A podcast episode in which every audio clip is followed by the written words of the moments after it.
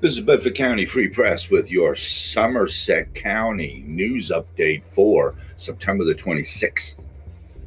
A public drunkenness occurred September the 23rd at 152 Large Street in Meyersdale.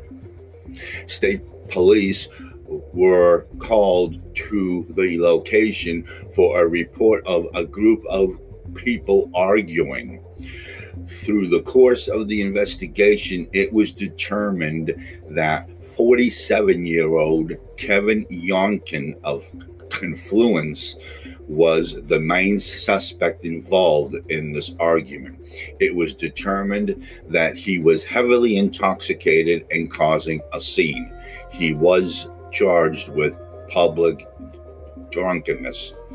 And that is your Somerset News update for September 26th. This is the cameraman reporting.